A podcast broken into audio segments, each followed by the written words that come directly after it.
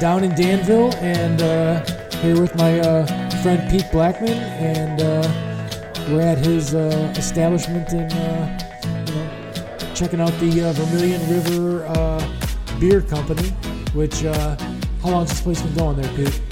We're just past three months, so Three we're months. Yeah, we're going on four months. I remember, I remember seeing the thing from the uh, the Danville, the the, the uh, Palmer Arena that you were in transition out of there and then headed uh, to do this. So. Well, actually, uh, the funny thing is, is uh, we opened the bar. I'm not transitioning into the bar. I'm actually transitioning into uh, a, new, Oh. a new position. I'm, I'm the uh, executive director for the Danville Library Foundation.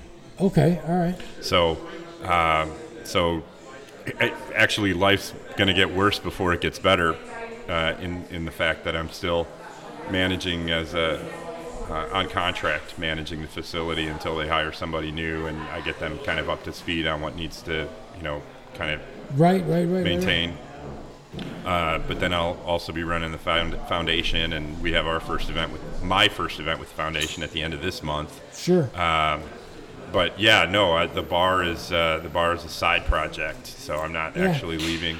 Uh, unfortunately, it's not enough of a side project yet. right now, now the space that you're in here, was this like all kind of remodeled? Uh, like you're you're you you guys are Yeah. doing everything that's going on in here. Yeah. What was this before? So actually, this space technically was dormant for, man, I want to say about five years. It was just nothing. Really? Okay. Yeah, and and that was uh, that was a tough one. Um, you know, as I own the building, so I own the whole building. There's three retail spaces, including this one in this building on the first Sure. floor, and uh, this this space was it, it, it was it was nothing for a long time. Before that, it was a comic book store, and before that, it was a photographer. And I mean, it's had a long history. Sure. Um, uh, but in terms of trying to get this project rolling, I really just sat there and did nothing with it, trying to get this project off the ground. Yeah, right. And so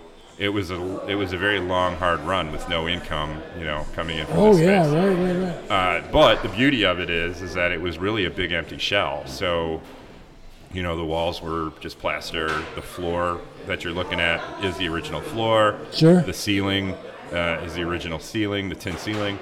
And so the only thing we really did was, you know, sort of cosmetic, except we actually built the bathrooms, uh, built out what will be the, the game room. Okay. And then to try and salvage some space, we built that mezzanine up there. So now, like, so the game room that's like slots and stuff like that that's back Right. there, because Right. that's huge now. I It- mean, my gosh. It is, and and it's it's good money, and it's obviously it's you know it's something that we have to take advantage of. But in that same vein, I didn't want to. Well, luckily for us, the gaming partner that we chose did not want their games like just sitting out here, and I didn't want that either. I was Right, right, just right. completely opposed to that.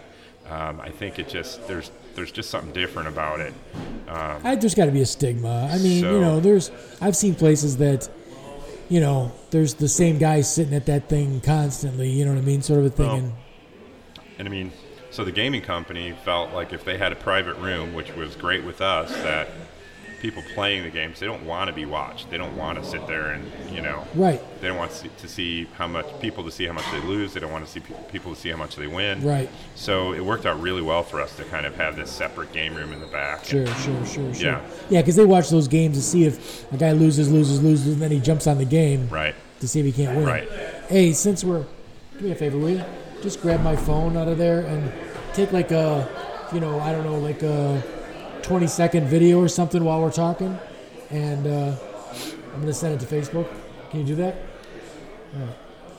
Uh, so yeah, I brought my sons down, uh, helped me set up everything uh, down here, and uh, we haven't been down here since you were working at the arena, and the boys Right. were uh, uh, 10 years old. Uh, so you know, they, Midget State is in this town. So Right, right. And uh, Pete was always uh, really cool about uh, getting me in the uh, the arena, pretty much uh, pro bono. Uh, you know. Um, Yeah, it was cool. Uh, you know, when we when we first started doing the midget state wrestling tournaments at the arena, I didn't. It never occurred to me that I was going to run into classmates. Oh yeah. And so yeah, uh, yeah, I ran into several, I'm sure. Who else did you run into? Uh, well, uh, uh, Lisa came down. Henson. Yeah, Okay. and yeah. then uh, you know if you recall Amanda Rossi, Yep, uh, she yep, was a yep. year behind us, and Yep. um, and I think like big in IKWF. Yes, yes. She's Yeah. like she's one of the like I've called there and she's like, yeah, I know you, Bill. and I'm like, oh my god, what, this is weird, right? Right, right. right. Yeah, so, so- yeah, it was just fun. It was it was really neat to run into people. I didn't think about that, you know, but it, it makes sense. Now, what else went down there in that in that arena? Well, uh, you know, we're we're mainly an ice facility, and Yeah. and, Okay. and it's, right. Right. Right. It's strange because you know in its in the 80s you know there were lots of concerts i mean you know they did a lot of stuff well the industry's changed over time and Sure. so we're not doing as much of that but um, you know our biggest user group is our home hockey team which is the danville dashers in fact their opening weekend is this weekend so they, they opened last night with a i think it was a 3-0 win Right. uh, they play again tonight. And so, you know, because of our home team being the Dashers and the ice facility and what have you, I mean, youth hockey is a big user group.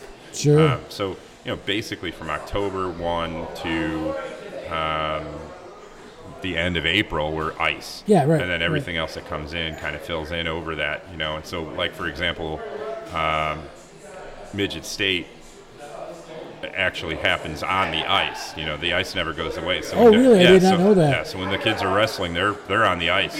Got it. Got it. Got it. Okay. So there's just a floor that goes on over the top of the ice, and then you're Right. okay. All right. I thought they thought they got rid of it for for that, but uh, yeah. So this is the first time I've ever done anything live anywhere. So it's Okay. interesting to see the looks on some of the people's faces when they walk in. Like you know, the hell's going on here? Uh, what you call it? Uh, so yeah, no, and that, that was always a nice place down there. How is the city of Danville doing? Like as far as like it, it seemed like it was kind of I don't want to say depressed, but like what what's the, what's the economic thing that goes on in Danville? What uh, what industries here? Just farming Well, or no, no, no, no. Actually, we have a we have quite a bit of industry here. Uh, you know, we have a couple of big players with uh, ThyssenKrupp and their divisions. That you know, Thyssen comes in and they have several different divisions, uh, mainly uh, well, automotive industry. Um, there's Danville Metal. Uh, there's Danville Metal Stamping.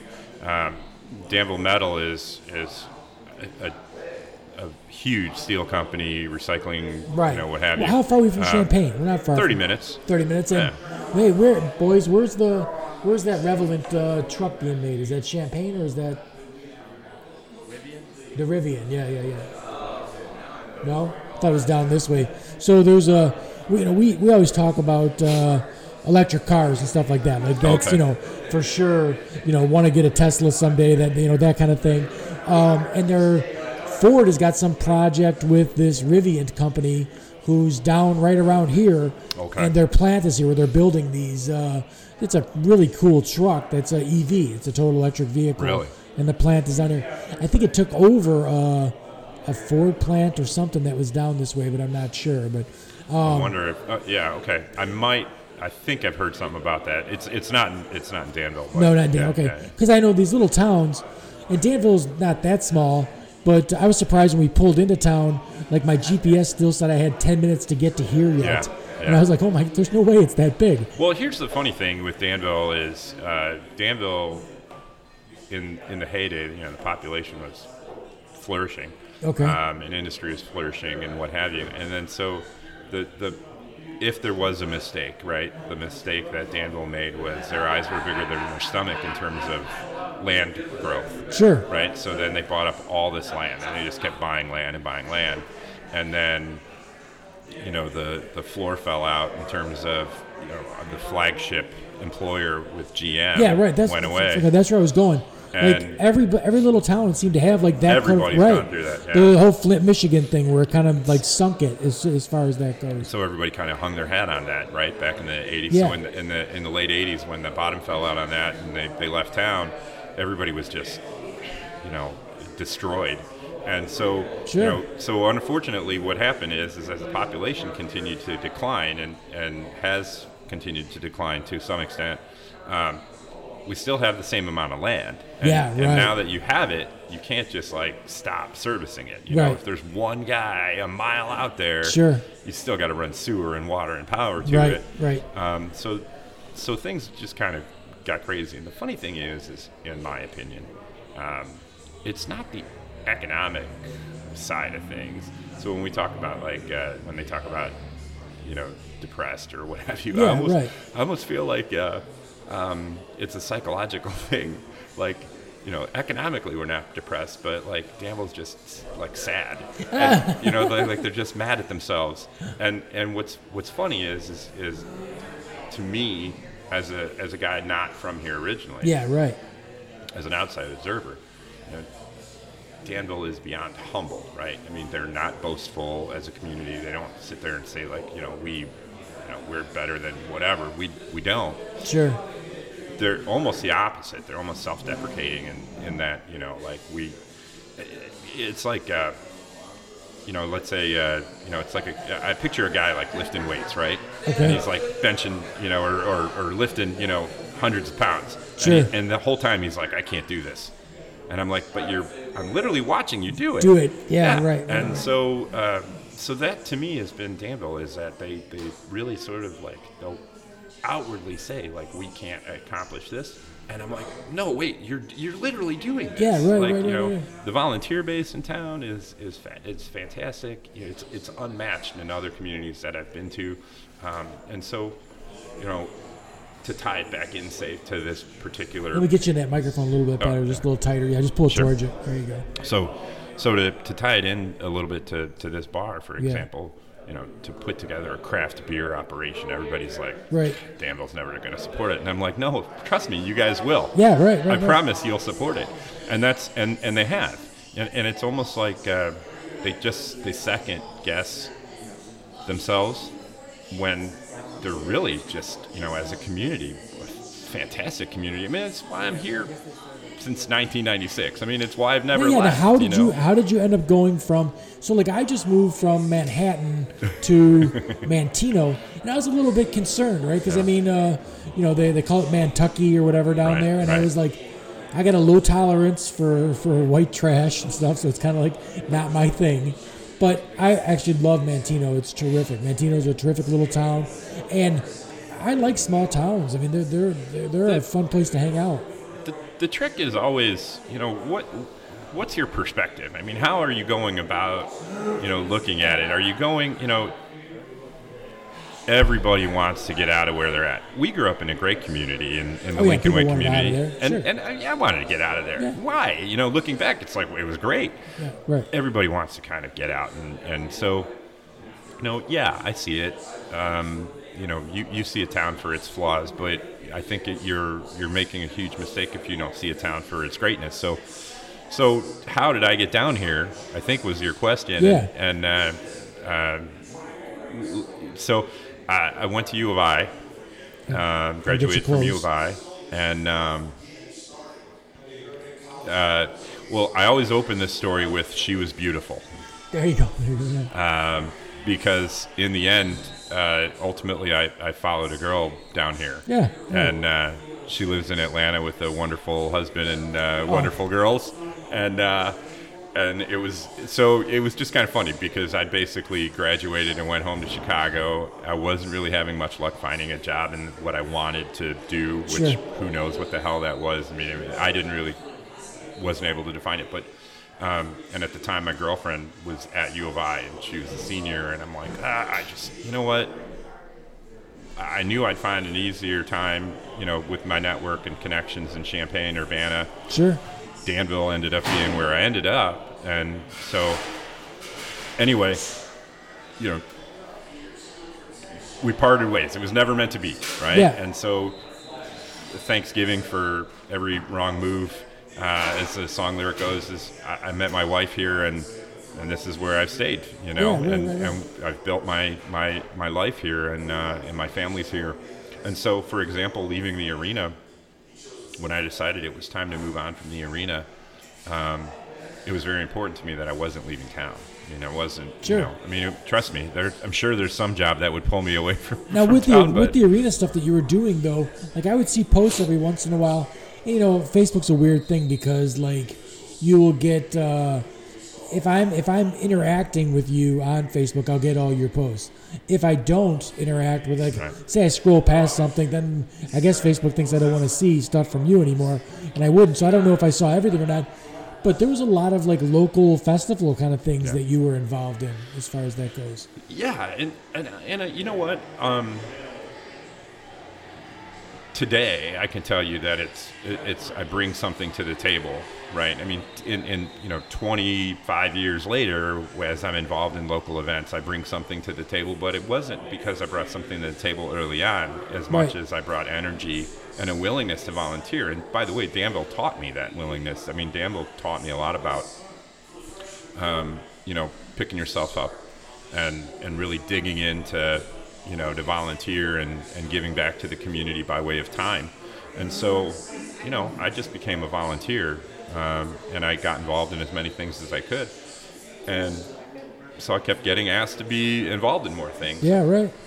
and as I grew in, in my career, both as an arena manager and you know in other circles with you know entertainment and what have you, now I'm also I'm a veteran, so to speak. You know, I, Sure. know. It's, I try not to sound like an idiot, but you know, I, there's actually experience that I bring to the table. So I try and get involved in as many things as possible. Um, and, and it's and it's nice to it's humbling to be asked to, Yeah, to right, do that right, you know Is there ever going to be a Mayor Pete down in Danville? Nope.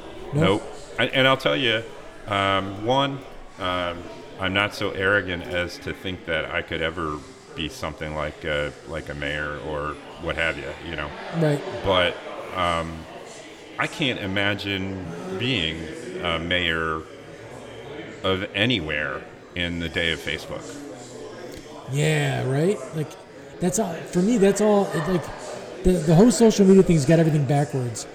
We're private citizens, but everything we have is public. Mm-hmm. And then public citizens, they'll put up their Facebook page, and everything is pretty much private. You'll see nothing that's of a private nature in their public office. Right. If anything, I should know more about the guy in public office than I do the jamoke down the street.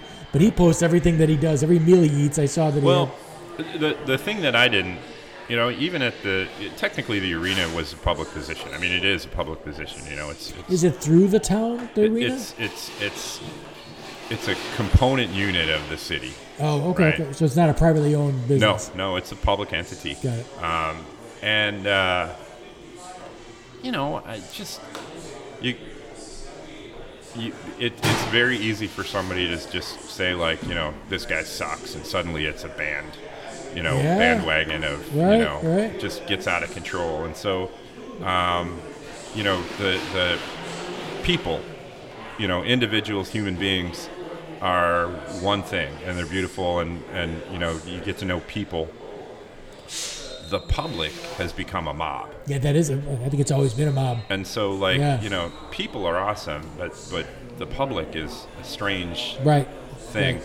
And um, so, yeah, I just, I, I don't know. I can't imagine. I- It, it was hard enough as arena manager just putting up with sort of the one-offs of, you know, uh, you know, Pete sucks or whatever. And then everyone tries to get like everyone on the playground to not like you. sort yeah, of thing. I actually, I, I actually looked up. I, th- I don't know if I bought it or not. I bought a bunch of websites, but I think one of the websites I bought was, uh, I think I bought PeteSucks.com. Nice. I think I did. I don't remember, nice. but, uh, um, but I mean, I'm small in that, you know what I mean? The arena manager is a small thing. Sure. I can't imagine being the mayor. I can't imagine No, being, I'm sure it's you know, demanding. You know, I mean, you look, it's just easy to throw some, loft some just sh- shit comment out there. Mm-hmm. And everybody's like, yes.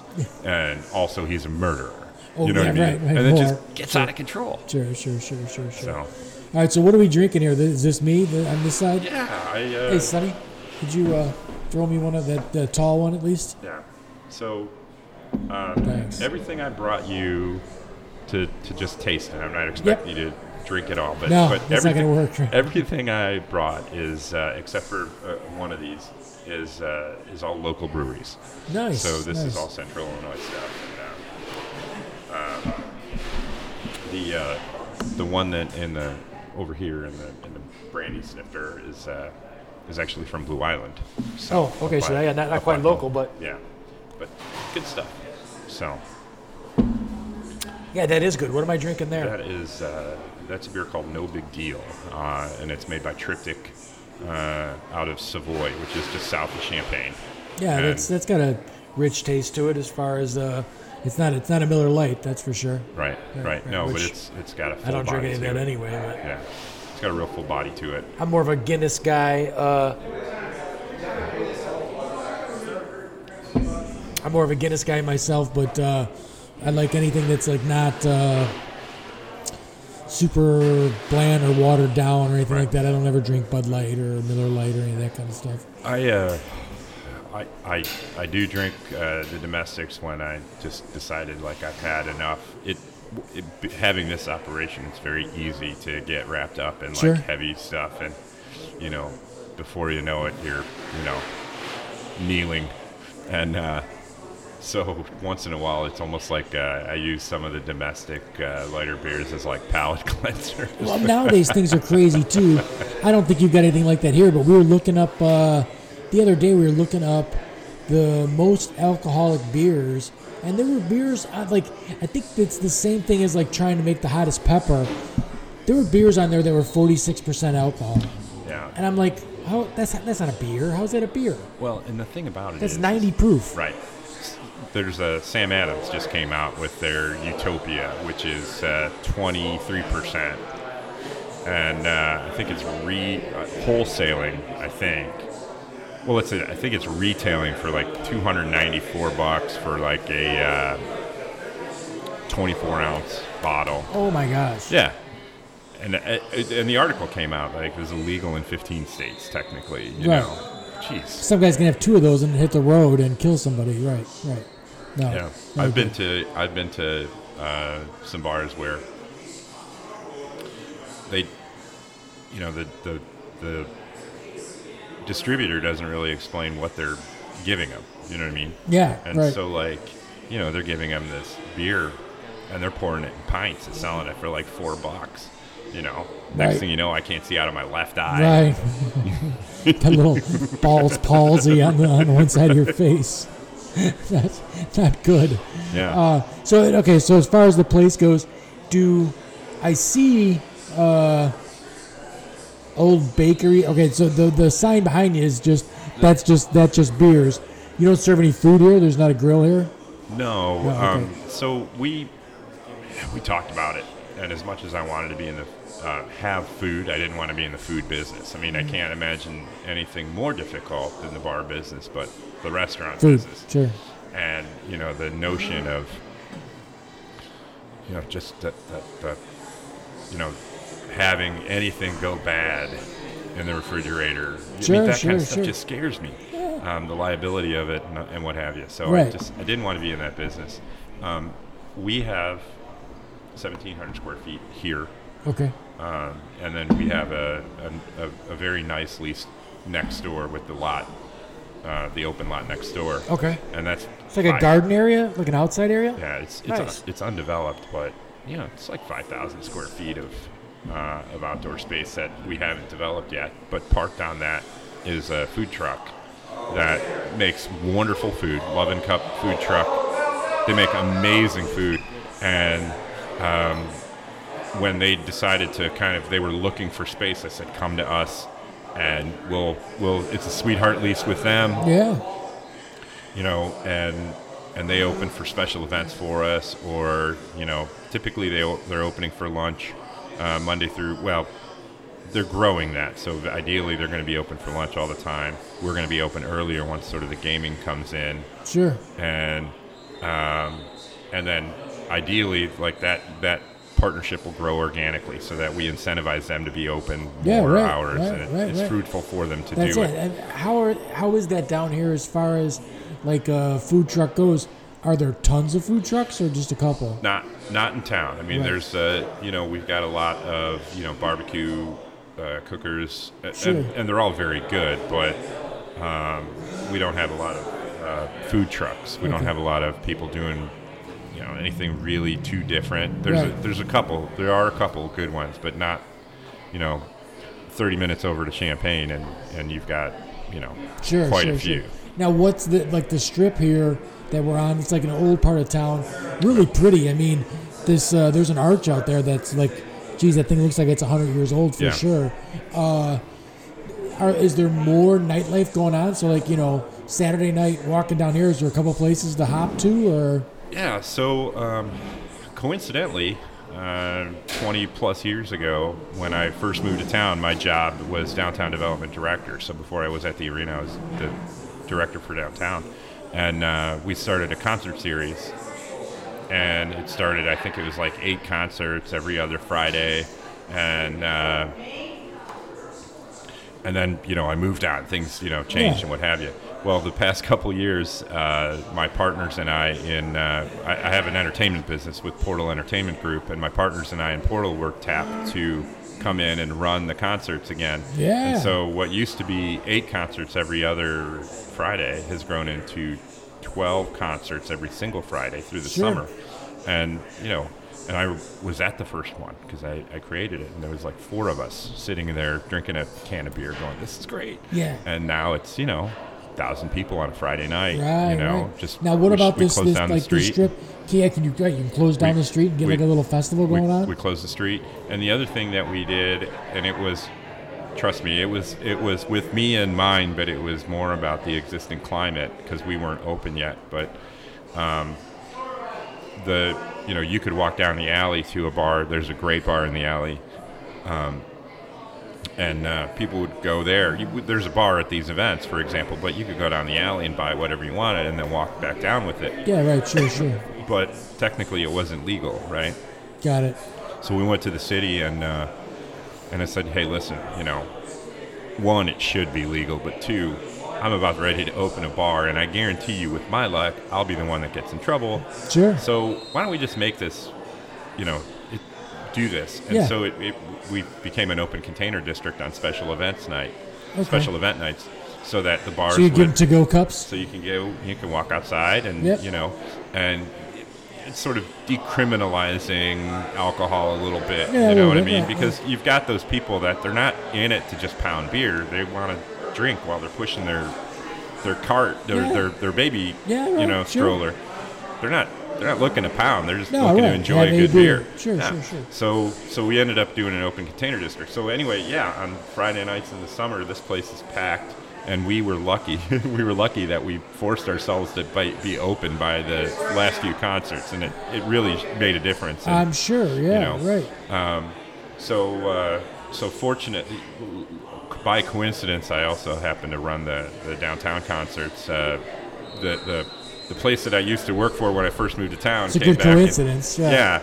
yeah, um, and uh, and they're a good group too. So, um, so yeah, it and like last night, for example, is uh, we do they started doing First Fridays, which is a thing with a lot of communities, and they started doing First Fridays, and uh, last night was the second annual Potter Fest, the Harry Potter thing. Oh wow. Okay. So, you know, Okay, is that why at the theater they're playing Harry Potter? so the the theater that you saw Ah, coming okay. into town. Like this old time. So there's a, you know, there, there. Danville's like a really old town. There's a old time movie theater down there, and when we came in, it was like Harry Potter and the Sorcerer's Stone. Like Yep. I'm thinking, I'm not a Harry Potter guy, but I'm thinking that movie's about ten years old. Oh, How- I think it's I think it's got to be older than that. yeah, maybe I don't even know. Right. Um, but so the theater, on another you know tangent, the theater has just just opened up after I mean decades of decay.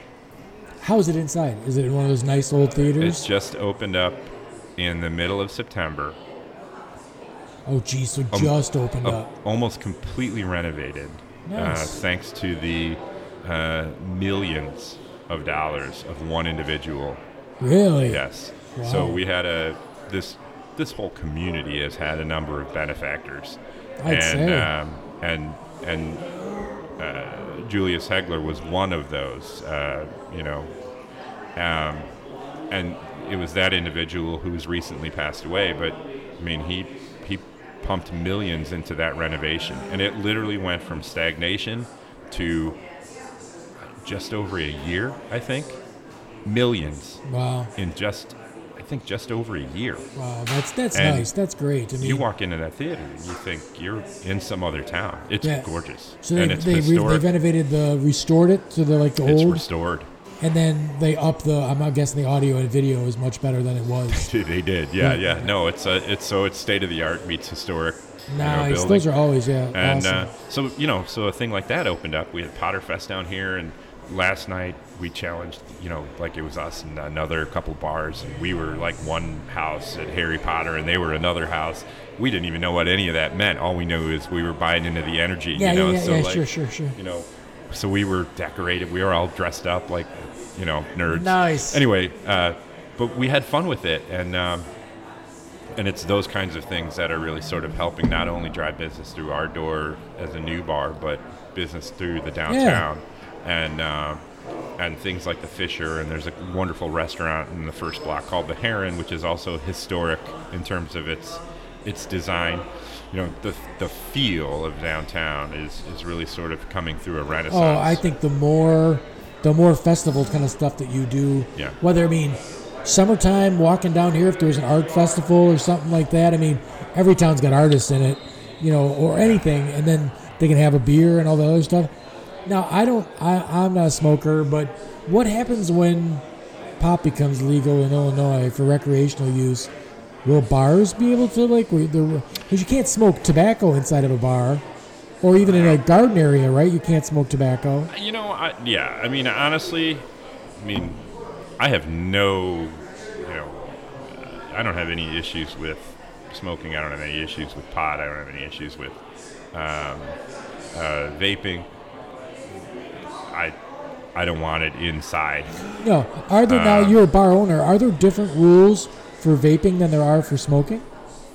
Well, I, as far as I know, it's it's fine inside. I, honestly, I Oh, the vaping's fine. It's, I, I, couldn't know. tell you. Yeah, I wouldn't. I, oh, okay. I can tell you this. I don't really, you know, tell anybody anything. I don't. I don't want it. If it, I just I don't like anything that you walk in and you're like, "What's that?" Got it. Got know. it. Got it. I mean, it's Well, we grew up in a time where, like, I went to California when I was like 22, and California was one of the first places that you Right. couldn't smoke inside at all, and it was foreign. Like, I, I didn't even smoke, but I was super surprised to go into a bar and everybody's standing outside the bar smoking, and then you go inside and no one's smoking, and the guy's like, "I got, you got to keep going outside," and I'm like for what? And they're like, well, it's illegal in the whole state of California to be inside, which then it worked its way through the rest of the country. You can't smoke inside anywhere. And then, like, if you go to a White Sox game, you can't smoke Right. in in the outdoor park. You can't smoke, which I don't smoke, so it's fine by me. I'm not inconvenienced. But the vaping thing, I would have thought would have gone right with it as far as that goes. it, it didn't. Um, you know, in fact, uh, I'll tell you, like at the arena, for example, we we got rid of smoking before Illinois got rid of smoking inside the arena. Okay. So, um, the what's I like is when the state. Okay, so I'm I'm I'm, I'm torn, right? As, as uh, from one perspective, the state telling a bar, a private business, what to do seems very strange to me. sure. So I have a, you know, but I appreciate it. So it's it's you know, I'm kind of torn because I love that there isn't that, Right. but I hate that it was forced by the. St- I don't know, whatever. No, no, but no, it- no. I think that's a good conversation because, like, I'm the same way. I think if in certain, I've had experience as a general contractor with regulation and stuff like that that ended up actually, like, I don't know. Everything is different if you really look into it than if you don't really look. Like, so that's why, the, the, like, I like the podcast thing because there's no time frame to this. If I sat there for three hours, I sat there for three hours if the conversation is going good. Um, but like, whenever you see something on the news or even an article, it's usually condensed down so you can like take it in in a Right. short period of time.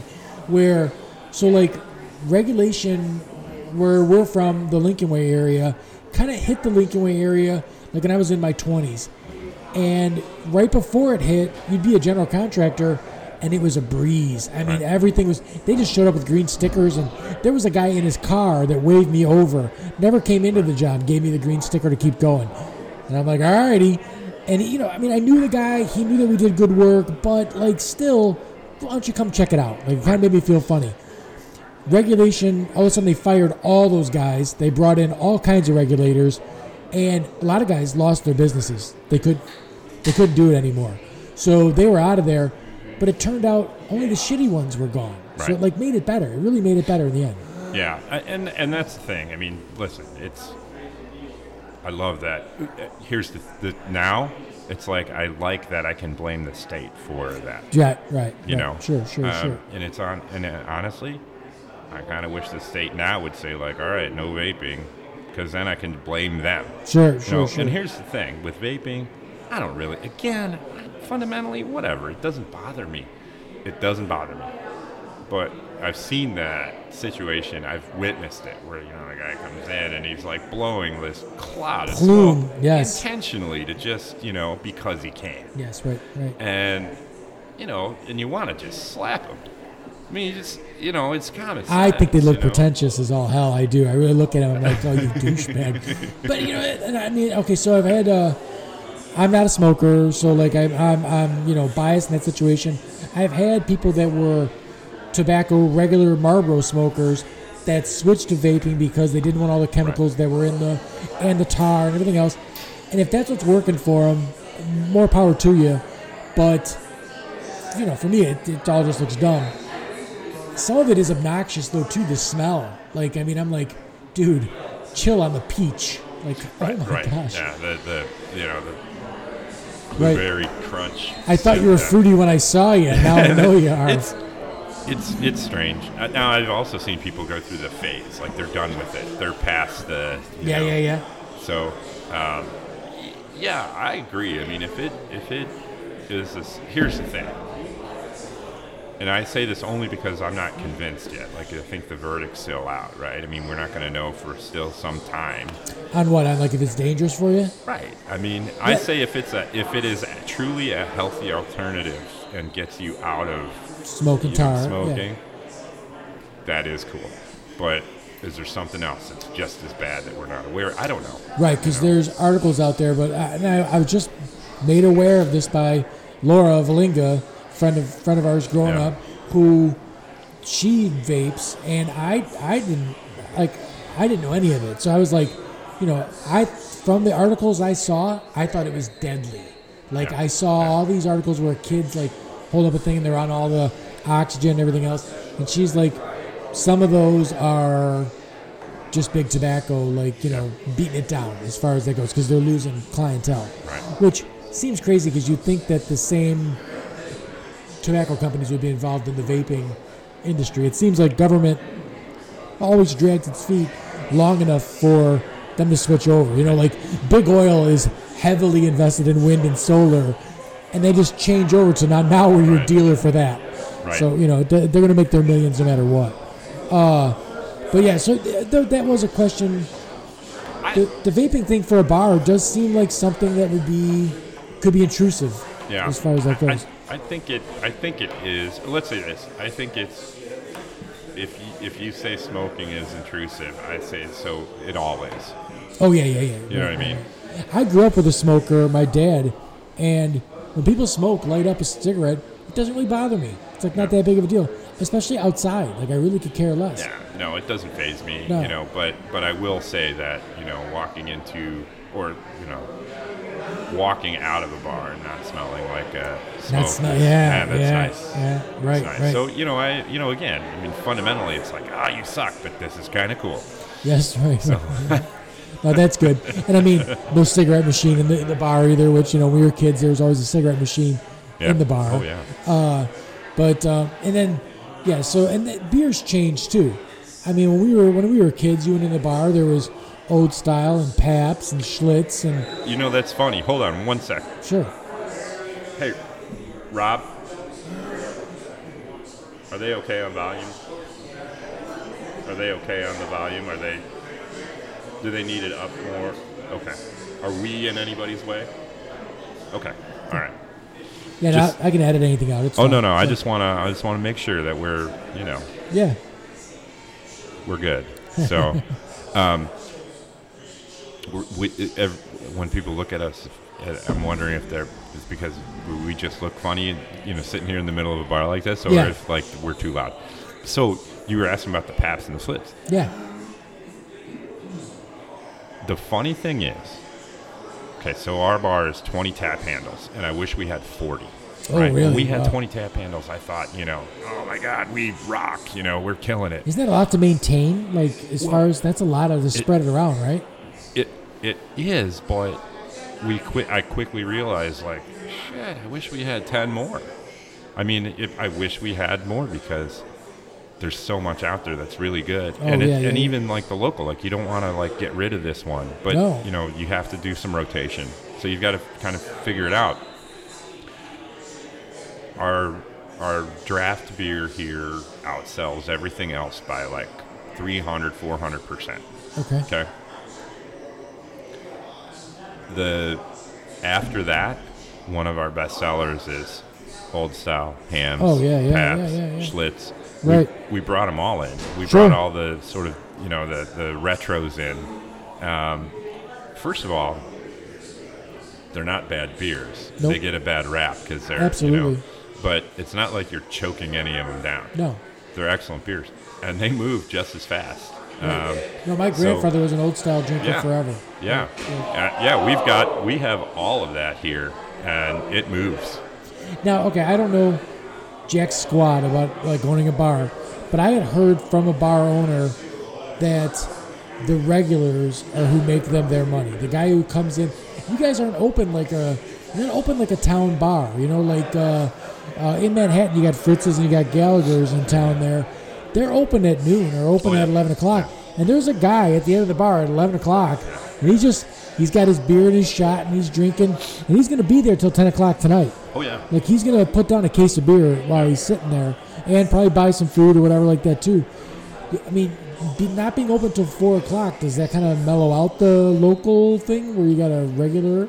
So, so this was when we designed this business plan, right?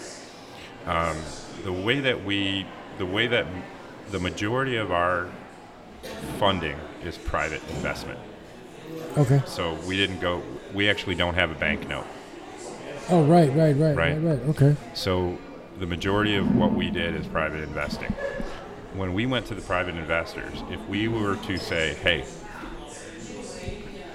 we want you to help us buy that bar down the street," Okay. they'd have laughed us out of the office.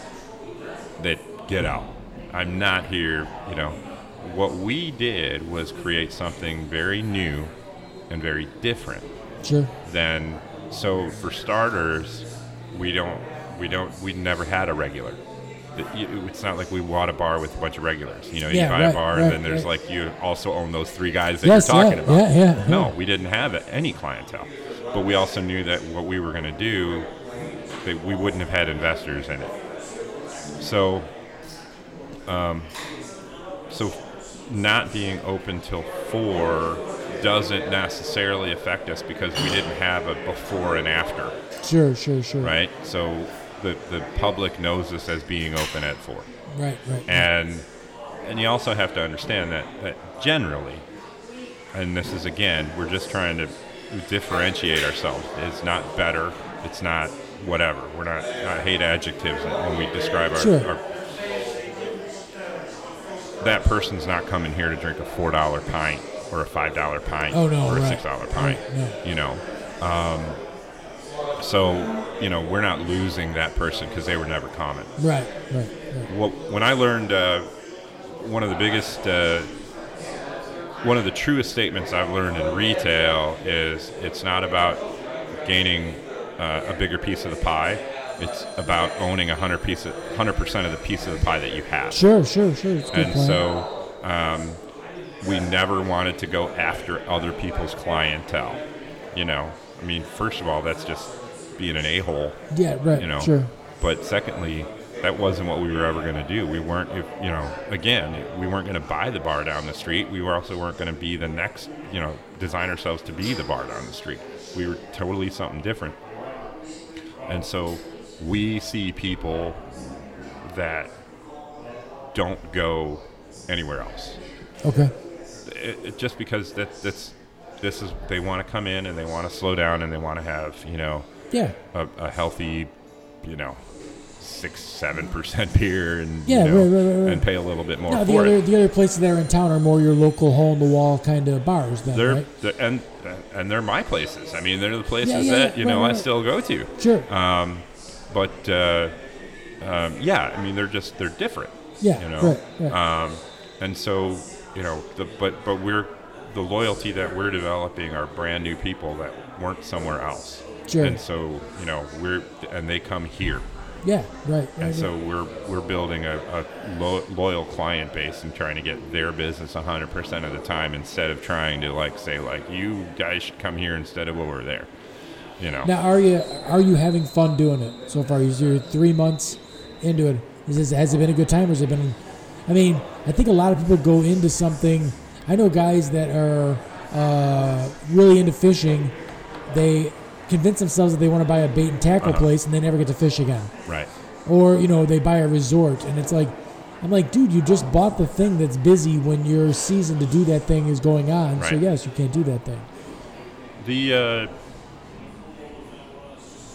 it, it, it's the the downside of what we've done is you know with the growing pains is as we've tried to get going. You know the fact that Rob, I mean, I mean Rob and I never signed up to be behind the bar.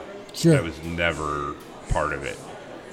But it's a necessary evil to get this thing kind of going. Yep. You know, I mean, we have to really understand what we're doing behind the bar. we've got to kind of know who we're bringing in and what have you. And, you know, and guess what? On a Saturday, we got to, you know, or early Saturday, or we're going to open on a Sunday, or, you know, we know there's going to be nights where it's like, all right, maybe one of us has to go ahead and work this shift, or Sure. we definitely have to fill in. So we never signed up to be bartenders in that. I don't mind that part, but for every minute I'm behind the bar, I can't promote the bar. Sure. So, Yeah, you know, I could be working on, you know, developing the next event or the next promotion or, you know, radio ads or what have you. But if I'm behind the bar, you know, it's not right. happening. Or it we- sounds you know, like the not- things that you're doing as far as the promotion goes, that help everybody on the street. Uh, You know, if you're if you're developing something that's going on here, then it's going to spill over Yeah. to uh, to other people. So, I mean, getting along with your other, you're actually what would be normally considered your competition, but it's not really your competition. Is is probably works out pretty good for you as Uh, far it, as that it was, it was great. So the the owner at the other, uh, you know, like I said, we did a little Harry Potter thing last night. So things finally kind of calmed down here. what house were you here? We were Slytherin. Slytherin. Well, you guys are the uh, bad guys. Yeah, we were the Slytherin Alumni Club. There you go. And so we were for the adult nerds. Right, right. It's my favorite South Park scenes is uh, they're all dressed up like uh, Lord of the Rings stuff, and they, they walk past a bunch of kids dressed up like Harry Potter, and like hey, nerds. We, you know, the funny thing is, I was trying. I thought I. I went ahead and played Star Wars on the big screen over there because I couldn't find anything else, and I'm like, "Hey, who gives a damn? It's all you know." Some yeah, nerd food. Yeah, right. So, uh, so anyway, I went down the, uh, I went down the block and the, I popped into their place to see how things were going there, and so I, uh, the owner over there was was in, and uh, and so she and I were talking and we're you know high fiving each other for having such a Sure. good good night, you know. And I'm like, let's go see the other guys. So we hopped in her car and we went down the road and saw the other bar. You know, he and he had jumped in and on his own because he saw it. You know, Yeah. so we went down and hung out with him. So, you know, it's it that is the thing is, is you know we actually can all do better Sure. if we if we do those kinds of shenanigans instead of just like throwing you know like slinging shit at each other. Sure, sure. You know? I mean, I'll tell you what, Pete. The scenario you just went down sounds like a hundred times better life than a lot of people live. As, Yeah. as far as like just going to their job and then coming home and watching the stupid TV show that they're watching. I mean, interaction with people is. I mean, it's one of the things like with the podcast. I wanted to start doing a podcast because I mean, we would interact with people as far as like you would try and organize something on social media and then meet out and stuff like that. But like there was it was far and few between the times that you were actually out with people versus the electronic life that like both of my sons are sitting here living right now. Uh, uh, but you know, so you're living that life. Like every night you're out dealing with people and like you know like enjoying yourself as far as that goes. And, and honestly, that's been, you know, that was the upside of the arena is that, like I said, you know, the public's a mob, but the people are awesome. Yeah, right? sure, sure. So like dealing with people on an individual basis was awesome, and that was the great part of working at the arena. Right. Um, and moving over to the Library Foundation, the idea of working with individuals and what have you. Again, you know, you're out there and you're meeting people. Obviously, the, this, the bar is is what this is about. Um, and so, yeah, I mean, I really enjoy. Uh, I enjoy entertaining. Sure. Yeah. I right. enjoy, you know, at the end of the night, whether it's the arena or an event that we put on, or it's the bar, people leave with a smile on their face. Right. You know, and um, and I really that is something that I just enjoyed over, I don't know, uh, all my life. I think, and I think that I can even point to a, a couple people in my family that that's where I sort of picked up on it was that they they were the constant Right. entertainer, not clowns. No, you know sure, what I mean? sure, sure. But just making sure everybody was good. They had enough to eat, or they had enough to drink, or Sure. they were, you know, Right. listening to music, what have you. And so, um, so yeah, this was a, a dream, um, and it's not. By the way, you know, it, it, it's it's something that the five of us sort of bought into. The five partners all bought into this notion was, you know, this is this is something that we think Danville deserves Right. you know. Right. right. um, and and so uh, Rob Rob it works in HVAC right so he's a he's an HVAC contractor Yeah. that's his um, and again you know you're you've been in contracting so you know how that that is I mean well, this can't be a again, bad networking gig for that job. it's and again but it also gets he gets to show um, his entertaining side Yeah, you know what i mean right, he gets right. to he gets to be uh, a little bit more relaxed and what have you and, and you know when he engages people behind the bar it just it's a it's it's the real rob you I'm, know I'm sure there's a line to walk too where you can't be the life of the. You can't be the guy that's drinking down more beer no, than the guy on the no, other side of the no, bar. no But like I said, it's a good networking gig. Like I'm a real estate broker. Probably would not be a bad idea to stand behind a bar a couple nights a week because the people that you would meet, Yeah. you know what I mean, it networks that way. And I mean that's business, business, uh, you know, grassroots type business. If you're a you know multimillionaire, you can afford to have a presence on TV, online, all that other stuff. But otherwise, it's pretty much your face out there, you know, making that thing go. And I mean, I don't know. I would almost suspect that a guy that's in a public place like this can't do a crappy uh, HVAC job because someone's going to come in here and tell him about the crappy HVAC Oh, job. yeah. Yeah. So- well, I mean, he did the HVAC in here, right? So it better work. You know, I mean, he he's, you know what I mean? Like this is this is him showing off in a way. You know what I mean? This right, is look right, at how, right. like this beautiful HVAC job. I mean, everybody that that had a piece in this as partners. That that this is their this is us showing off. Right, right, right. You right, know, right. Sure, sure, Um, sure. Yeah. So it's just it's that too, but it's it's so it's not just the networking. Oh, well, it, it is all the networking, but so it's not just you know there, there's so much into it. Um, and uh, again, I, I think it, it it's it, it's made things I think better for as you said, like it, we've all sort of grown um, and become more visible in the community just with this place. yeah, right, right, right, right. Um, and uh, yeah, it's it's uh, we're on the right track. We're not breaking any records. You know what I mean? We're not, you know. I don't know, man. I would say enjoy yourself and let it go organically where it goes. That's- and That's See what to be happens. that's that has to be what happens, and that's what we all kind of agreed on. Is we weren't. I mean, listen, you know, we the when we're packed, we're miserable. you, know what I mean? busy, yeah, right. so it's like right, right. it's like you know you're packed, right? And that's good. That's awesome. You're making money. Sure.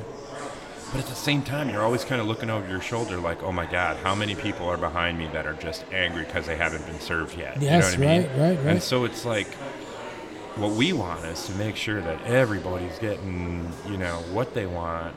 You know, very quickly, we're able to, you know, I mean, and this is the other thing too. It's not. We're not just slinging beers, right? I Sure. mean, I'm here talking about, you know, this is a coffee stout or what have Yeah. you. You know, I mean, we're talking about it. Well, you want to be able to kind of have those conversations with people. Yeah. You know, so you know you get 150 people in here, that ain't gonna happen.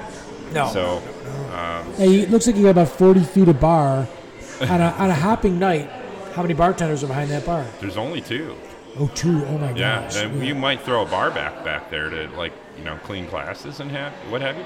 But the reality is, is even as long as that bar is, I mean, it's not like a bunch of people can you know Sure, knock sure, into sure, each right. other and what have you, and so it's got its limitations. Um, and again, yes, we want to be busy all the time, and it, but at the same time, it's like we, we want to make sure that the customer doesn't feel like they're part of a mob. Yeah, honestly, this doesn't seem like the kind of business like you know. If I went into it, I would not go into it. If I was like, all right, uh, I've had many talks with my sons about you know what you're going to do for a living and stuff like that. Owning a bar would not be something I'd be like, all right, I'm going to own a bar, and somehow that's going to make me into a millionaire. I would own the bar because that's the lifestyle that I'd want to live to own that bar, and I think that I, I always feel sorry for someone who goes into something purely for this is what I'm going to make a shit ton of money at. Yeah. Because I don't know when you're all done with that, what did you really do? Like you know, if you're a guy that goes into finance, and and yeah, you you, you made a you know fifty million dollar living out of out of the situation. When you're all done and over with, and I I know there's people out there that are probably like, oh, you know, if I just get fifty million dollars. I, I think your life's a more fulfilling thing if you had a plenty of times you got to have laughs and talks and everything else with people, and you made a living doing it Yeah. versus, you know, a guy that made millions of dollars and he was miserable the entire time that he was doing it. So Well, I'll tell you, you know, I've done a lot of stupid shit business wise, you know, and my wife will just roll her eyes and go like, "Really?" And lately, I feel like I've, you know, had her on my side more than not. Um, yeah, But when when when I described this concept, the project of the bar, you know, what we were talking about doing, um, and it, this was the first time, one of the few few times I should say that she was like, "Yeah, really, yeah, yeah. that's good. Um, and and I she's, I, would- mean, that and- seems like a weird one to be supportive of too. A lot Right. of drunk women, a lot of you know, like it's a situation that's probably not optimal. Well, I, I think, I, again, you know, Rob and I, for example, um, and, and I mentioned Rob more than any of the other partners. The other partners are, are out of town. Um, but, you know, all the partners were integral, but Rob came, comes up quite a bit because Just throw it here. uh, Rob comes up quite a bit because he, he and I are here in town. I think so. But you know, as we, the two of us never said like, "Wouldn't it be great to own a bar?" And Yeah, we yeah, would yeah, just yeah, get- yeah. You know, we'd we drink all the time, and that was never our. He never had that mentality. I never had that mentality. This bar, and, it, and in fact, by the way, when it did start, it was like, okay, we think this could make money. The craft beer was like sort of a light bulb, like that came on a little Yeah. bit, a little bit later on, and thank God it did because that was when, like for example, Laura came on board and she's like, yeah, yes, because we weren't just gonna start like the next, you know, fraternity Yeah, kind of right, watering right, hole. sure, sure, yeah. we, we were we were going to start something that offered some people just something different period. Just an option that you've not been to in danville you know what i mean? Yeah. and, and we found as we we started this as we grew through this we realized that that demographic is not what we thought it was. That demographic of the craft beer drinker is much broader Oh, I think honestly, like if you could. So I don't drink beer that often. Um, I've kind of turned into a whiskey drinker, where I'm, I drink whiskey on the regular. Oh, if I if I drink, I'm, I'm not even a big drinker. But uh, so, but if I'm going to drink beer, I'm gonna have something that like has some flavor. It better pay I off. just right, I just Right. tasted that coffee stout. I'm not a coffee drinker. That tastes terrific. Yeah. That that's a great tasting. So like, you know, um, I'll break it all the way down to I like to go to a uh, if I go to like uh, Mariano's, uh, Uh-huh. um, just the regular grocery store, I'm like, show me something awesome to drink. Right. Like anything that you've got in here that's different than just your regular green tea or something like that. I love that stuff. So if you had somebody at a bar and like, all right, listen, I know you're here for your Pabst or whatever like that, but just taste this stuff because it's Right. It is for me at least it's so much better. Now I know the cost is a little bit more, so if you get your guy who regularly goes out and he's always drinking Budweiser or something like that, and that's what he's like. Hey man, great. But if you want to taste something that is, you know, it, I mean, you've just uh, there's a six pack of different stuff sitting in front of me here, and that tall one. They're all different tasting as far as that goes. So you can have a different flavor, you know, for, for all of it. And I like right, it. a Right. lot. We've tried to we've tried to make sure the color palette, uh, which is you know essentially the flavor palette, is is as broad as we can make it. Sure. We try to make sure that there's uh, a wide variety, um, and so you know we've got a beer that, and the thing is, is you know if I if I emptied out a domestic bottle, right, and I took one of these and just poured it in. There's people that you'd never know the difference. You wouldn't. no, The- But but the difference is, you know, this one comes from Champaign.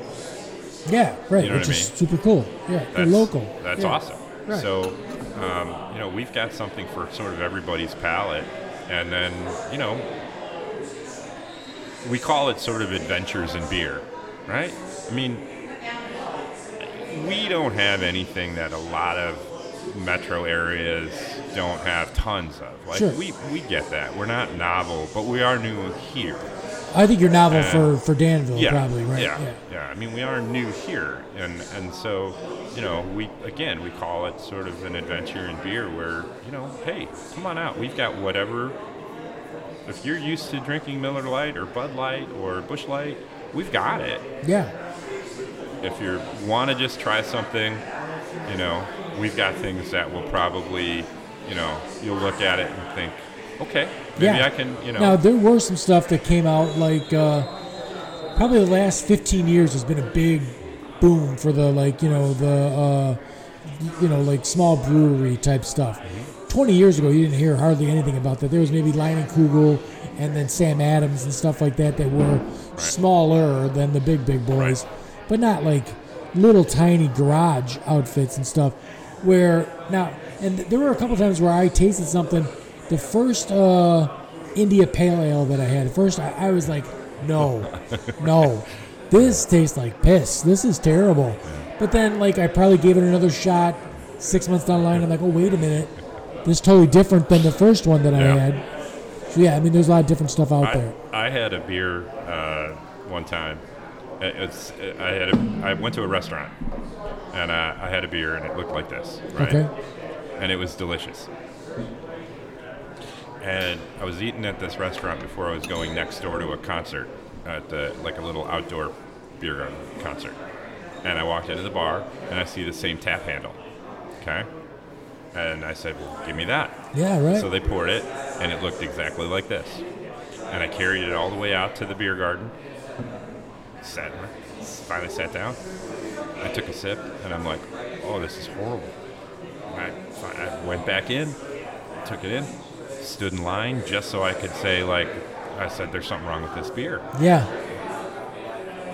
And, uh, and she goes, it's a sour. And I'm like, no shit, it's sour. I said, it sucks. This is, what's wrong with it? She goes, it's supposed to taste like that. It's, ah, crap.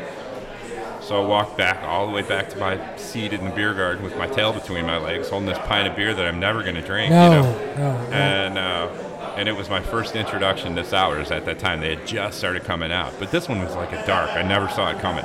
okay, all right. And so um, now, again, now that I kind of know that they exist, Now is that I've never had, I don't think I've ever had a sour. Is that acquired taste? It- When you start drinking it, do you like it then after a while? yeah, you can. I mean, you know, there's a lot of people that we have a couple. Uh, we have a couple sours. One's on tap, and then there's a couple in the coolers. Um, you know, they're good, but you just you you almost like it's hard to explain. But I think when you talk beer, Yeah. You don't equivalate that. No. No. No. But uh, The first time I had a Guinness, I was like, yeah, I kind of like it. The third time I had a Guinness, I'm like, that's what I'm gonna drink Right. pretty much all the Right. time. Like that's Right. what I really like. Uh, so I can see how it's, how it's an acquired taste for sure. Yeah. Um, but I don't think I, is there a sour that I have here? No, I didn't. I didn't put one in. I, I kept everything to within you know the central Illinois area on here. So like Nice. we've got now. The funny thing is, is but for a couple of beers on tap. Now we've got Three Floyds. You're familiar with Three Floyds out of Munster. Yes, yes. They make great beer. We were one of the first to have it here in Danville. I think we were the first to have it here in Danville. Um, and then there's a cider. It's actually a watermelon cider out of Iowa. Um, but let's let's put it this way: ninety percent of our tap handles are Illinois. Yeah. Okay. So is everything that you have on tap, or do you sell it in the bottle also? Oh yeah, we have stuff on in the bottle too, and and again, it's all trying to be Illinois centric. We we will do whatever we want. I don't. I'm not apologizing for having a beer from you know a great No. English you know, Sure. but we're we're trying to be Illinois centric. Um, so. 90% of what we have is from Illinois on the tap handles. I'd say at least 50% is from central Illinois. And, you know, it's about showing. Yeah, you're about as central Illinois as you can be.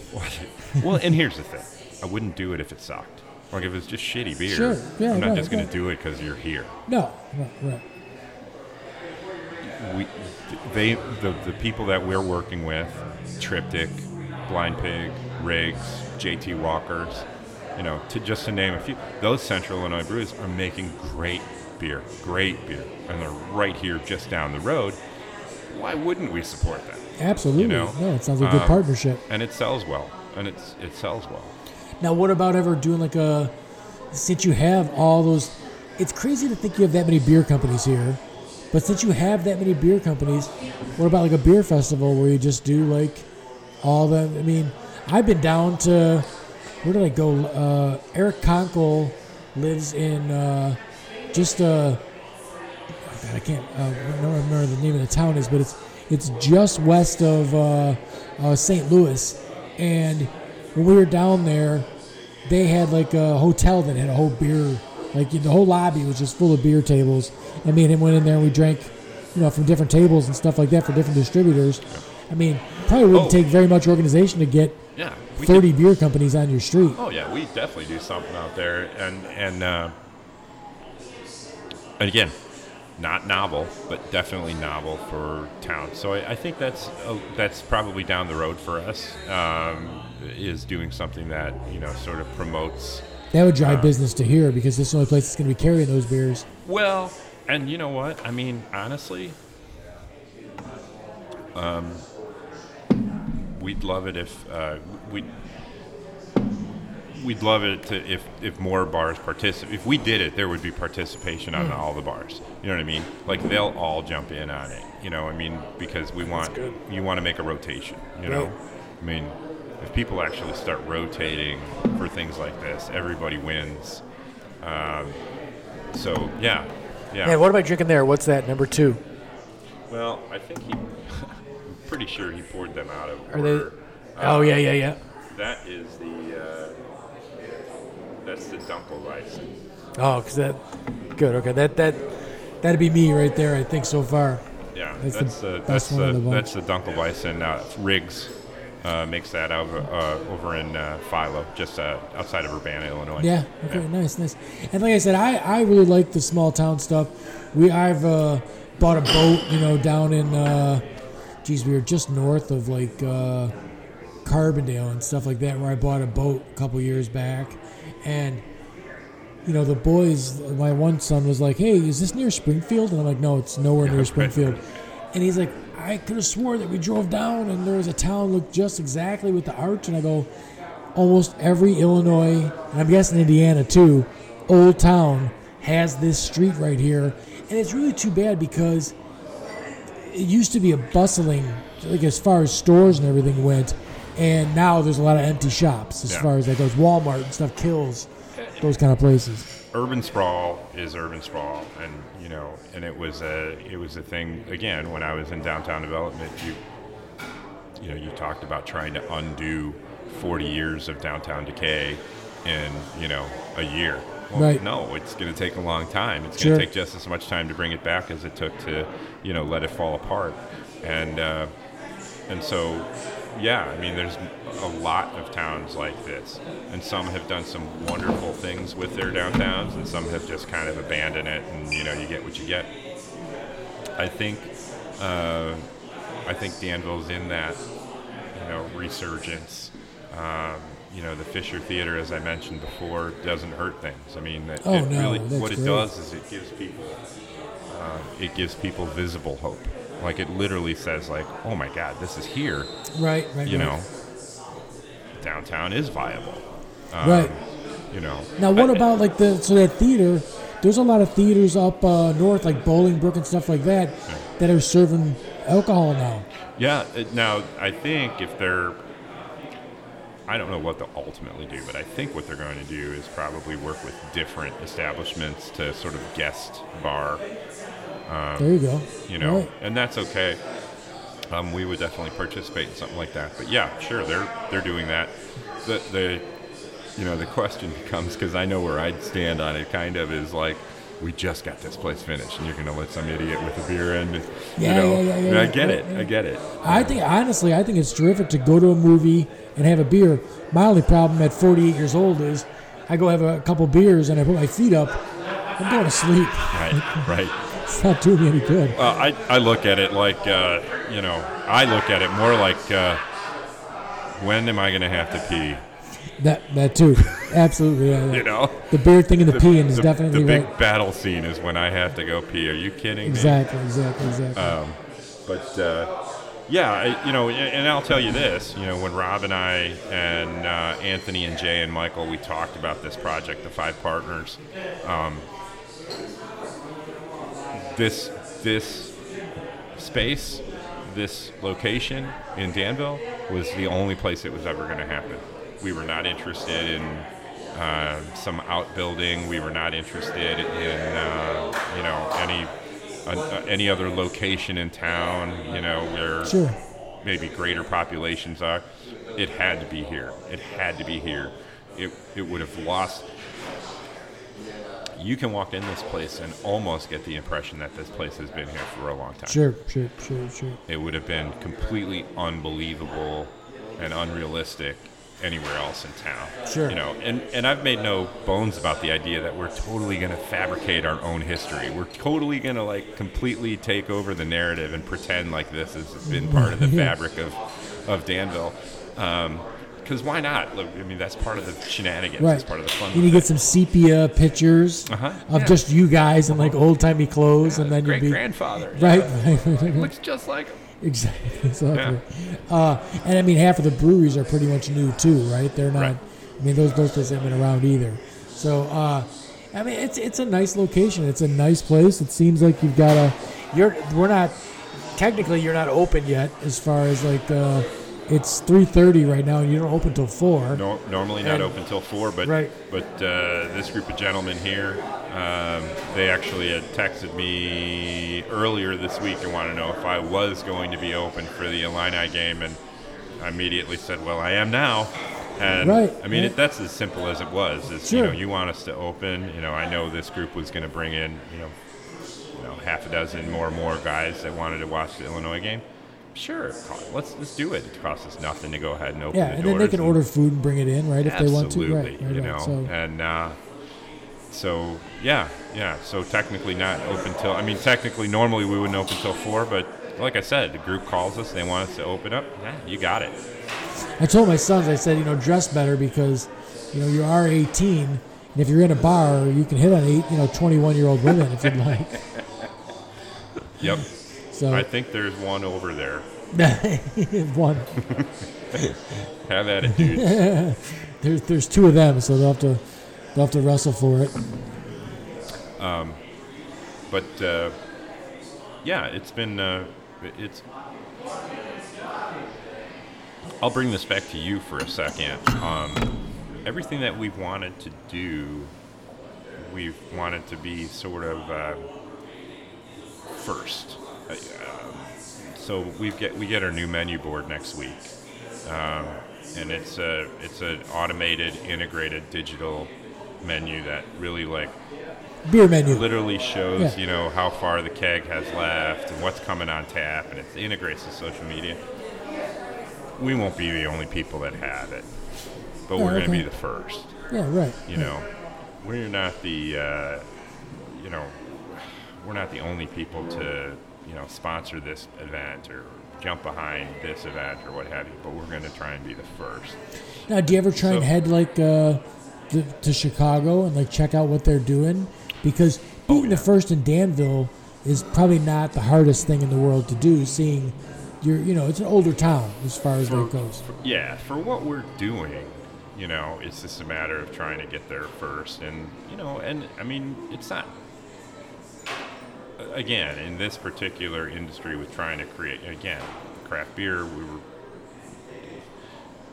doing what we've done was first. And so, no, not really that hard, but I don't want to, I, I don't know how to say that without sounding like we're completely.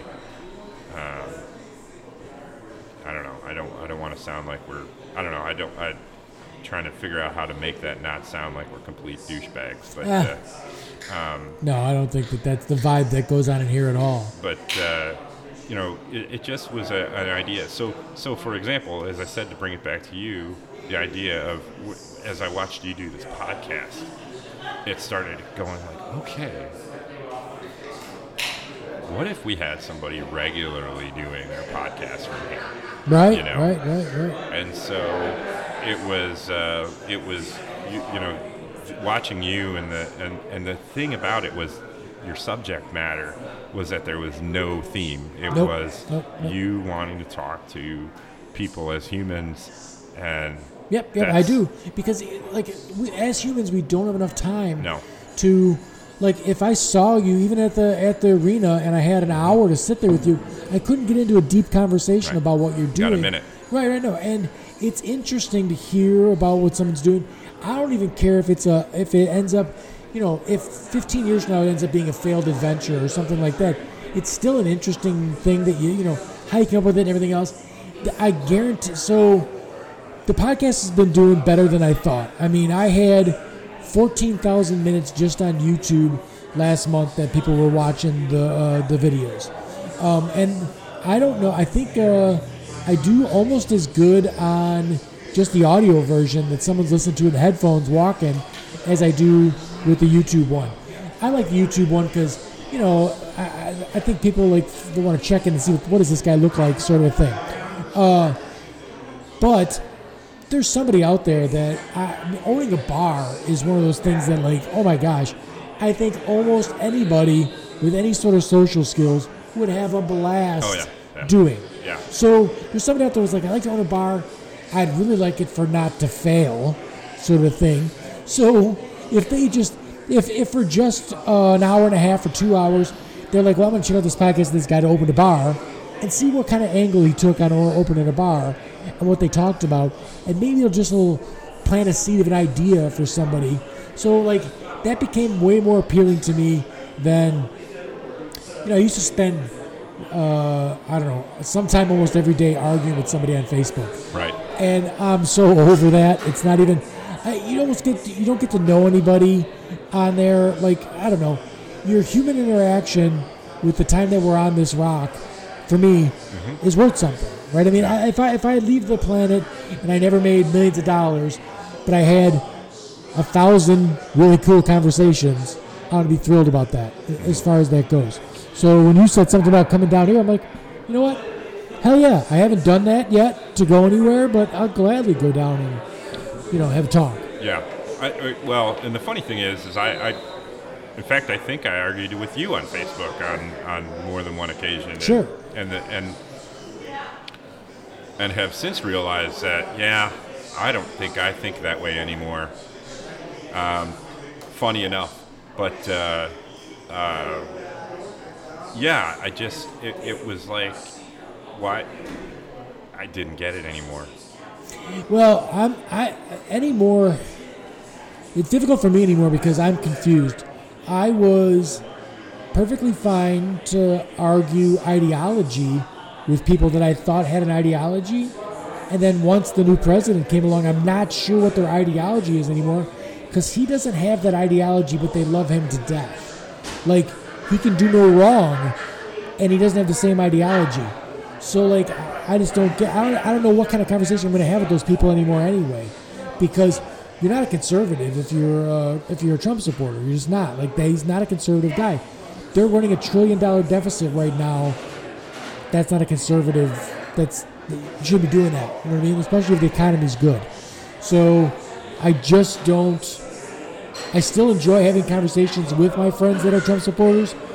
I just can't put my finger on what their what, what the appeal is. I, I somewhere along the line, I just I I don't know. I really gave up on the notion of um, of the labels. You know what I mean? Yeah, like the, absolutely. The, the, Republican, the Democrat. oh, now those the, labels. Forget those. the those. conservative, Oh, the yeah. liberal. I just the the, the, the the labeling is what really started to, to really wear thin on me because I know so many people, um, and I feel so close to many so many people that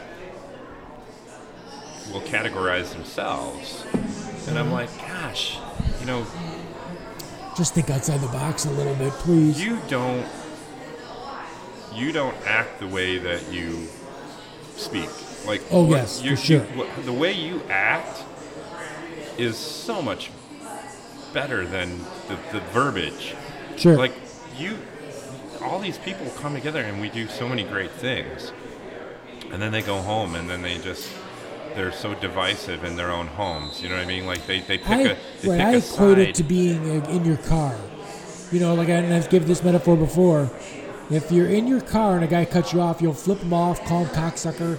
You'll do all that stuff. But if you were in the grocery store and a guy cut you off, you wouldn't do the same thing, right? Right. Oh, that would be awesome, though. That would be I mean, awesome. I would just want to pull the move where I'm in my car and some guy's driving like an asshole. I always pull up next to him and take a look at him to see what they look like. But to, to pull up my grocery cart and be like, the fuck are you Yeah, looking like? You know, right. you're you look like this asshole. Right. So, no, no, no one does that. Um, besides that, like I don't know, you'll find that like someone who has the the exact opposite ideology as me, I can get along with them great in person. It seems like on social media it just devolves into nothing. I would, I would spend more time if somebody wanted to talk about something. I, I did a gun uh, podcast, and it was the only podcast I've ever had a thumbs down on because the woman that came on there, she was terrific. She's she's was she was a sport just for coming on, knowing where my position was going to be on some of this stuff to begin with. But when she came on, we agreed on more than we disagreed on. Was that Karen? Karen, Yeah, yes, and we, like we were totally cool. We had a great. We probably talked for an hour and a half before the podcast. We probably talked for an hour and a half, two hours after the podcast. It was a terrific time. It was a very nice evening as far as I went. I think people wanted a full-out brawl. They you know, they wanted it to devolve into someone choking somebody, Right. and right. they wanted her to say outlandish shit that Right. you know she, she just couldn't do as a reasonable person. And so I actually got someone to give me a thumbs down and something. Everything else, you know, every every one of my videos has got a thumbs up on it, which I knew was going to happen. But I would rather engage with somebody in the comments under that video than on social media because it's a much longer form. If you just listen to the podcast, nothing we said on either side was outrageous Right. at all. Right. And uh, I don't know. I think people. I don't know. I, I I probably could have had a more viral video sort of a situation if it was outrageous. But I'm not Oh. interested in that shit. Like that's not my Well, thing. I mean, again, yeah, right. And then you're just buying in the sensationalism out of it all. And and the thing is, is like, you know, again, as humans, we we're all pretty uh, we're Oh, all pretty yeah. awesome. You know, it's so easy to just be so See, I, divisive. I take the other avenue. I say we're all pretty lame, but you have something awesome to say. So, like, you know, mo- I, hey, listen, Dances with the Stars is a very popular TV show. I've never seen an episode. I'll never watch one unless someone kidnaps my ass and forces me to watch that nonsense. That's that's a waste. Uh, listen, I I don't know how long I'll live. I could be 90. I don't know.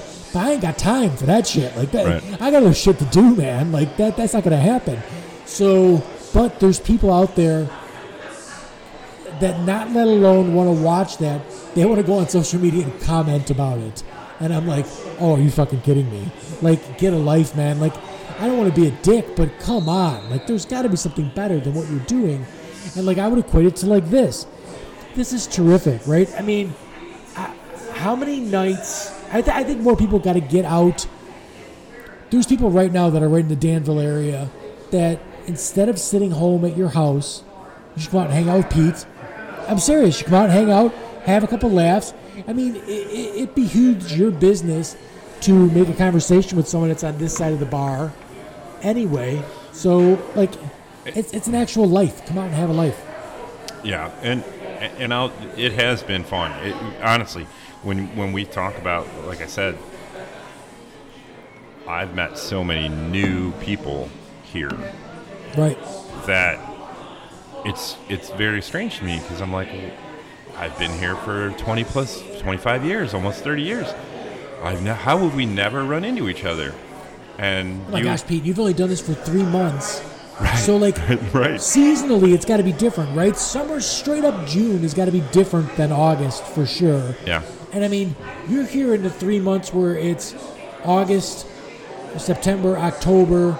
Like th- those aren't like great months as far as like uh, street festival type stuff Right. and everything else. Right. I would venture to guess that after you're here for a couple of years, this will be booming as, as far as that goes. Well, we, yeah, I mean, we hope so. And again, we we're not. We always want to keep a certain vibe here. I mean, that's that's the goal. Is that you know people come here to relax, and you know what I mean. I've you go to I've been to the to places right when like my wife and I will go out to dinner, and they're like, well, let's go out, and you go out, and you're like, the second you walk in, you're like angry. You're like, this was a mistake, you know, and and it just depends and and you know i'm sure that's going to happen here don't get me wrong you know? Right, right.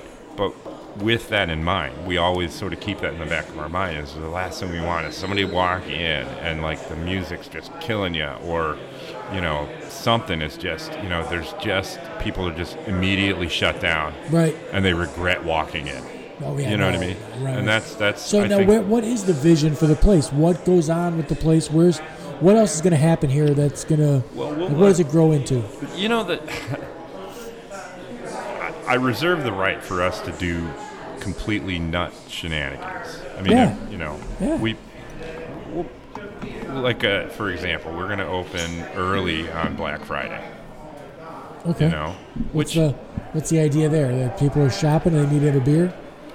yeah, yeah, an alternative to shopping on Black oh Friday. god, fuck shopping. Jesus you know, um, and at the same time, I think we're like we'll put QVC QVC on the TV, go, so yeah. then you know, but the just the idea of having like you know what, those of you that want to get up at 4 a.m. and go shop, you go for it. Yeah. Actually, you know what? If you want to get up at 4 a.m., we'll be ready for you when you're done shopping at six. Right. But we just want to have a, a, a different vibe and a different, you know, an alternative to getting up shopping on Friday.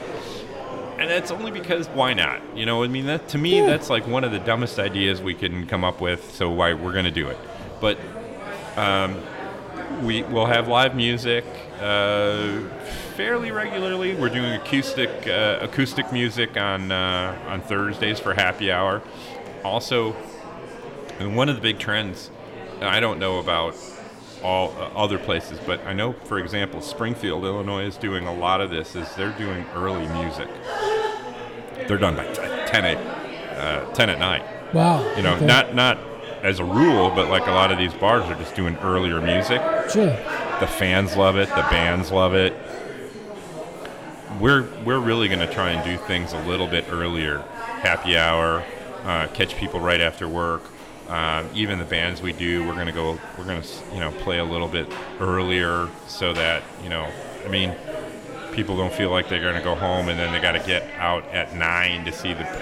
Ah, it just doesn't work. So, Right, right, you know, right, but I think that goes along with the overall vibe is that we're a little we're, we're just trying to slow things down So you do bit. have live music in here, huh? Yeah, Yeah, yeah. yeah, yeah. We uh, we will have live music inside and out. Um, sometimes we'll have the beer garden outside, um, and uh, and put bands out there. Uh, so you know we'll we'll do the bigger stuff outside, Yeah. smaller stuff inside. Um, sometimes we've actually closed the front space off here and then just have people come in through the side entrances. It depends, you know, Yeah, it just right, right, depends on right. what the show is. So yeah, we'll do some live music. Um, you know, we've got uh, Indiana State sending a jazz band over next Friday for Nice. happy hour because they, I'll tell you what. and I- that was their idea, by the way. I didn't call them. yeah. They're like, this place is great. Yeah. Can we come play jazz for free? Right. Yeah, Yes. absolutely right. why would I? Why would I world would I tell you no? You know? Now uh, I've been doing the podcast. I've had uh, three guys on that are in band or in like different, uh, you know, uh, some different projects that they're in and stuff like that. I have been amazed by the the music that I've found through these guys has been terrific. Yeah. I mean, finding local music that is good is is isn't that hard. I mean, uh, the, the, the I had Bill Kenny, Steve Custer, and uh, Brett Figura on, and I spent some time listening to the, all three of their music beforehand. I'm like, I dig all this. Yeah. If this was on the radio, I'm positive if I, if I was like, if I listened to this three or four times, I would be into this. This would be fine. You, you need to uh, you need to seek out Barrett Harvey. No, I don't Uh, know. No, who's that? Is that He's in our class. really Barry, yeah. Barry? I have to look. Uh, he's connected with you on social media. I'll look Yeah. him up. Yeah. Why? What's he doing? So? Barrett's a drummer. Okay. Um, and um, so I and and actually, one of the cool things about social media, right? Yeah. Was that um, when I started kind of stumbling on classmates and connecting with classmates. Barrett is a, a percussionist, a drummer that I was just kind of following. I mean, I just followed, you know, his sort of journey. Okay. You know what I mean on social media, and he's basically gone. He's studied on every continent. He's studied, you know, Wow. drums everywhere, Yeah. right? And uh, and so when uh, I think nine years ago or so, when I first started our, our rock and roll camp for kids, uh, Barry was one of my first calls, and we hadn't talked in 20 years. Well, I gotta find him. And- I want to talk to anyone who's just been Oh. on five continents. Oh my god, alone- his stories are amazing. And uh, so I said, I'm starting this rock and roll camp for kids, man, and I would love it if you would be like a guest. Right. And he was absolutely yes, you know. And I've had him back a few times. He's got a great band that he's in, um, and he came in, and he was our lunch program. Right, brings his kid in, proceeds to do an eight-minute drum solo, and we all just stood there in silence. When it was all said and done, we were just all floored. Mouths were hitting the, st- you know, the yeah, hit floor. the floor. Yeah. Oh my God, just an amazing guy, and uh, and really just a stories he could tell you uh, of Sure, his sure, travels. sure, yeah, right. just awesome and talented. Steve has actually been. Uh, Steve Custer's been one of our favorite instructors to bring down. So I actually sure, started sure. bringing him into our camp as well, and Nice. he's been a favorite of ours to come down. Um, so yeah, that's uh, we've and, and you know through it all we've we've all sort of learned off each other on on music and what have you. Um, so I, I'm never at a loss for like meeting new musicians Sure, and sure, and sure. trying to kind of learn some The, new the. Steve Custer podcast, I had. Oh my God. I felt like I had a blast on that podcast just because all the punk stuff I haven't talked about in forever. dude. Yes. And, but I felt like kind of selfish in that podcast because I'm like, I'm having a great time talking about this like punk stuff from like our youth, but I'm thinking like most of the people that are gonna like look at this aren't gonna have that great of a time because they weren't into it. But I'm not sure if I would almost tell people go back and listen to that podcast because some stuff that you don't think is punk is punk. It's punk, right? Right, right. right, And you may totally dig what we're talking about, but you would think that punk's not. Um, like, I, I was explaining to my sons like what punk is, and I, I'm like, so there's punk music, and then there's things that are just punk rock. And I was telling my one boy on the way down that like Bob Dylan, totally punk rock. Yeah. He would do one thing until they tried to put him in a box, and then he would plug in his electric guitar and be like, Right. "Now I'm going to do this." And the people that loved him before were upset at him, but he's like, "You, you're never going to capture me in this one spot. I'm going to break every fucking rule that I can break, and that's Right. punk rock." So, uh, yeah, Steve was, was terrific to talk to. Um, Bill Kenny was terrific to talk to. Uh, even Brett was, was, was great. And I mean, all three of those guys, I don't know them. Like, I, I never knew any of them. And it was a great conversation as, as far as that goes. Oh yeah. So, for you to be, you know, in this situation with the bar and everything else, you got to run into characters like, like those guys all the time. Yeah, you know, and that, and it's funny because when we started the project, everybody's like, "Oh, well, you're not you Pete Blackman, and you know you're gonna have all these bands," and I'm like, and, and in fact, for a second, I'm like, "Yeah," and then I'm like, "No, you know what? I don't think I'm gonna do what you think I'm gonna do." Um, There you go. And I say that because. Uh, Again, we are not, you know, one, the space isn't that large. I mean, it's just not No, that large. sure. And so, you know, you put the wrong band in here, and again, that crowd, that couple comes in, and they're just mad at you now. So we- we're never going to do that, but and that's what the outdoor space is for. If we want to have a band, a big band, great. But the vibe is really more sort of this, you know, acoustic feel, and so that's what we're going to sort of inside for the most part. Most Sure. of the time, we're going to be a, an acoustic feel, um, an acoustic sound, and um, but yeah, I mean, we trust me. There's people that are they're calling and wanting to play, and and the thing is, is it's like it's not that I'm saying no. It's that like we're not having bands every weekend. You Right, know? There's sure, not sure, that as many sure. spots available as you might think there are. Right, you right, know, I might do three shows next year. I don't know. Right. Well, we'll have to get. I'd like to come back down sometime with, you know, try and get a caravan of people to come down Yeah. to the bar for a night or something like that because, you know, this was pretty uh, short notice as far as like, yeah, you know, you, you said it. I'm like, when? Let's figure this out and I'll go. I'll go give it a go. Right. Um, but like you know, if we plan something out like a month ahead of time, and because it is, it's like an hour and fifty minute ride just for me, and I'm in Manteno, Yeah. so it's a little ways. Uh, do the LW bus trip. yes, right, get a little bus going on. Right. Uh, so do you get a college crowd here ever then? Not really. I was gonna No, yeah, I mean, far enough um, we had a little bit because we opened in the summer, so there were some kids home from this for, from college, right. and I'm sure we'll have a little bit over Thanksgiving or you know over the holidays. But no, I mean we don't we don't see a, a college crowd. Um, I mean, there's just not you know we have the community college, but they're typically under 21. Sure. Um, and so, you know, we don't see people from U of I making no, the right. yeah, a thirty minute yeah, ride. yeah. There's pl- But- plenty of bars in the college town. Yeah, I mean, holidays and, and summer vacay, we'll probably, you know, see a lot of that. Um, you know, coincidentally, that was in our demographic is, you know, the kids coming out of college today, you know, we were drinking Keystone Light, you know, Yeah, and yeah, the kids now are drinking, you know, Two Hearted Ale. Really? I can't even afford that. you Right, know? right, right. And I mean, you're, it's a different. I think I did most of my drinking before I was 21.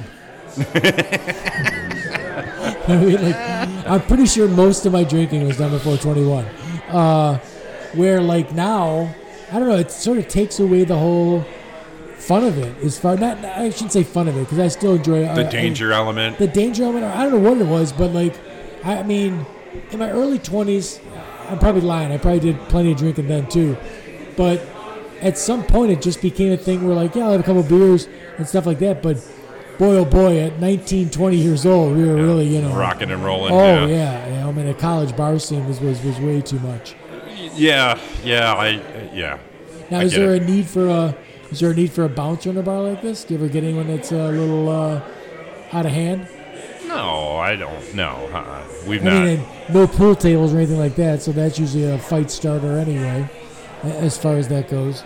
we might actually, uh, you know, in fact, we might actually just go ahead and hire him brawler, just to, you know, start fights. There you go.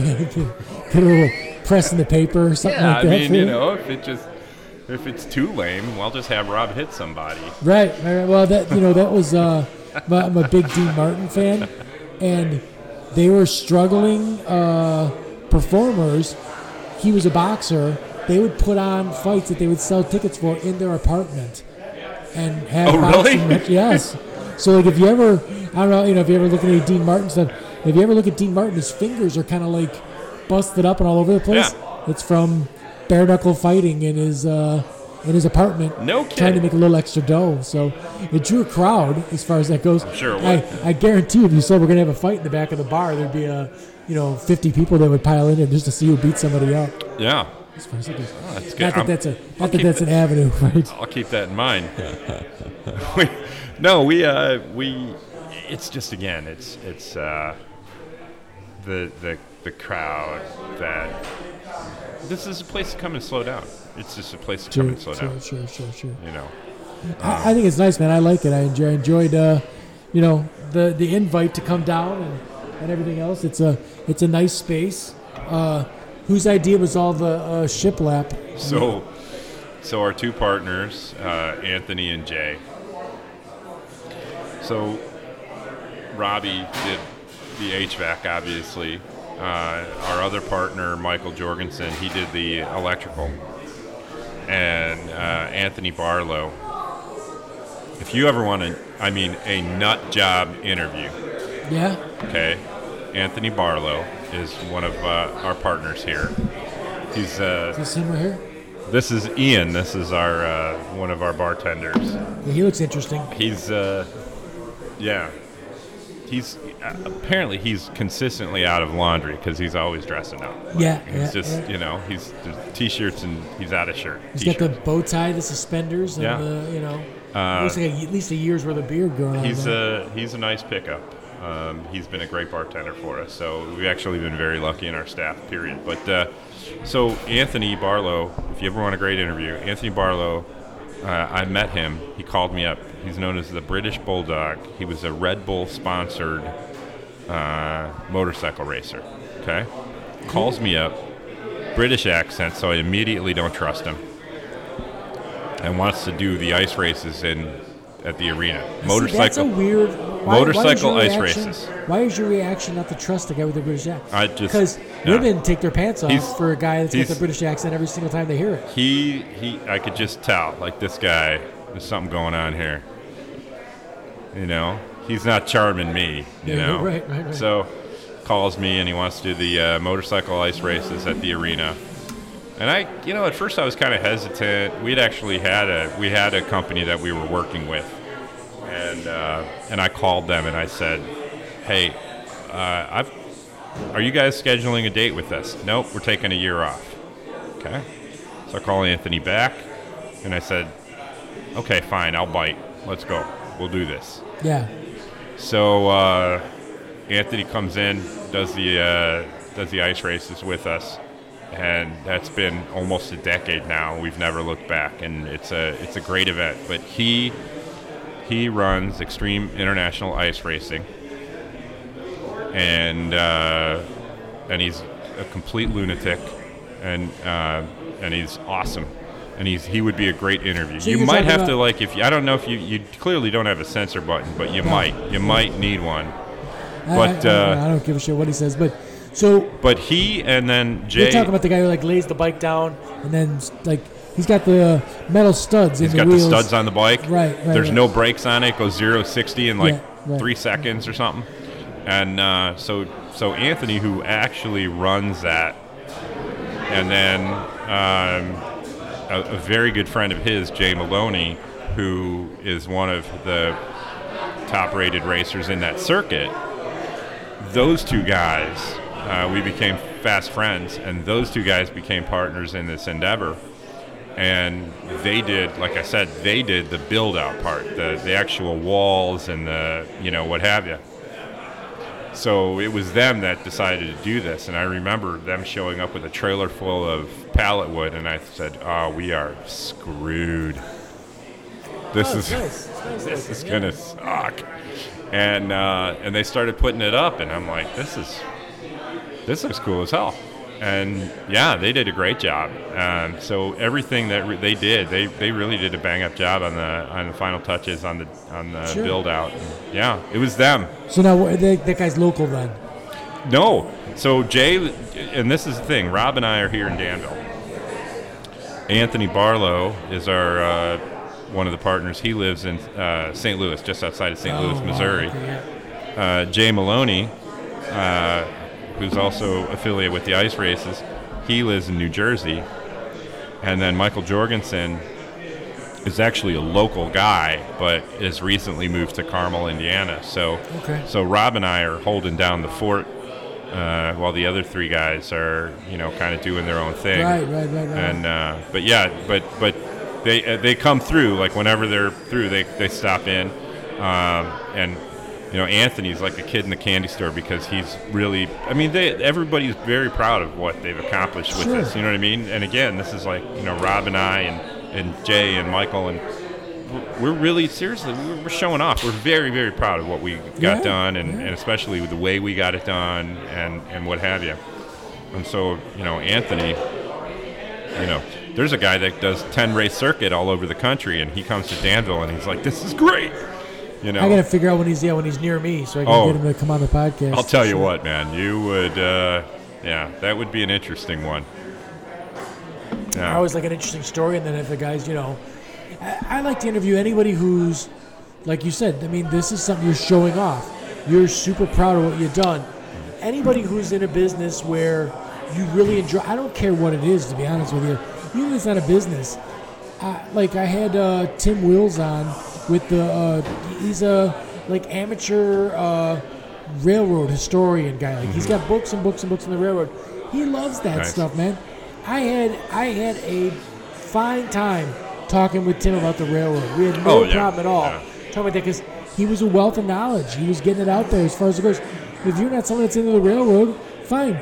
But it was an hour and a 45 minute podcast that you know you could learn something about the railroad as far as that guy went. So yeah. I mean, it's all about the passion, right? I mean, Yeah, you, you get you find a good exactly. interview because they're passionate about what they Yes, do. I mean, yes, yes. And I mean, somebody that's passionate about what they do, it's almost like uh, they can't wait. Like uh, a couple of interviews, like, oh, I forgot to tell you about this or this or this. And I'm like, dude, come back. This is Yeah. not. I'm not. It's not a TV show. No one's paying me for this. It's just, you know, for a good time. So Yeah. you know, just come back and talk again. Shit, I would come. Like I said, I would come back down here. I'd like to get some people to come down for an evening down here too. Um, and if you know anybody, send it my way. But uh, we're an hour and almost 50 minutes in, man. Uh, it was a good talk. If appreciate any- What do you got coming up? What's what's what what should somebody, if somebody's in the Danville area, wh- why should they stop by? Well, uh, again, you know, we're always very. We we honestly feel like the tap handles, for example, just the 20 tap handles and what's in the cooler, everything. We we feel like every day is an adventure in that regard. So, you know, if you come here on a Tuesday, we'll be different by Friday in terms of selections. Right. Um, and so that's always a big thing for us. But the next event that we're having is next Friday with the jazz band from Indiana State. And then um, we've got uh, some friends of mine coming in, uh, uh, I think on the 15th of November, whatever that Friday is. Um well, we've got music every every Thursday, like I said, but uh, uh, band called the Freakness. Uh, some local fellas, great band. They're coming in on uh, a Friday night. What kind of uh, music is the Freakness? They do everything. I mean, uh, it's a it's a trio, and they do a lot of R and B. Um, they do a lot of uh, you know everything from Prince to Boogie Shoes to Nice. you know just you name it. They're all they're all over the board. That's damn good Um, bar music right there. Yeah. and yeah, and they're they're all very good friends of ours. They've also been instructors at uh, at our rock camp, and you know we we have a pretty tight network.